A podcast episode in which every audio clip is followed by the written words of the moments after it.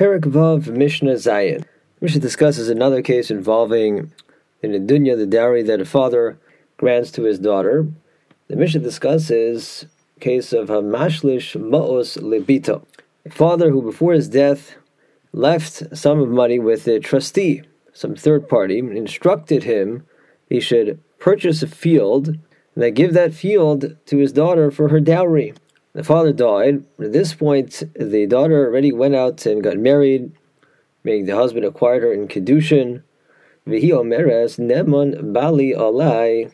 She says to this trustee, no, don't bother going purchasing a field. Just hand the money to my husband. I trust him to purchase a suitable field, and I'll just take that field. The first opinion says that notwithstanding this request of the daughter, Yasa Shalish Mashahushlosh Biyado, the trustee should continue to carry out the exact instructions that the father had left him. But he, the third party, this trustee, should purchase the field and hand that to the daughter based on the principle of mitzvah lishma divrei If a person before his death makes a specific request, then halacha certainly factors that in to a large extent that we should try to fulfill the person's dying request.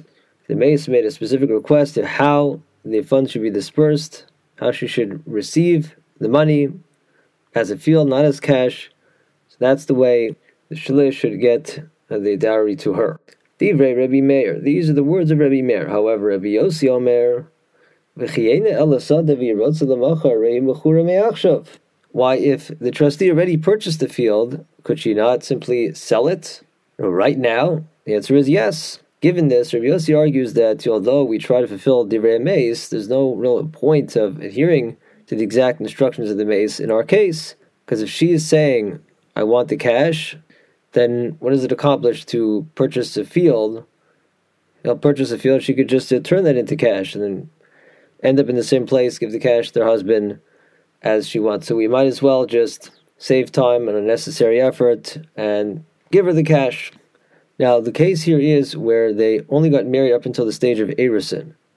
They performed the Kedushin, but they did not yet halachically consummate the marriage through Nisuin. If Nisuin already happened, then all opinions of Rabbi Meir would agree that she can claim the cash and do with that as she pleases, just give that to her husband for him to invest as he sees fit. However, the Mishnah qualifies In what case does she have the right to just demand the cash, notwithstanding her father's instructions? So again, according to Rabbi Yossi, that would be um, even before Nisuin, according to all opinions after Nisuin. But when does she have the right to demand the cash?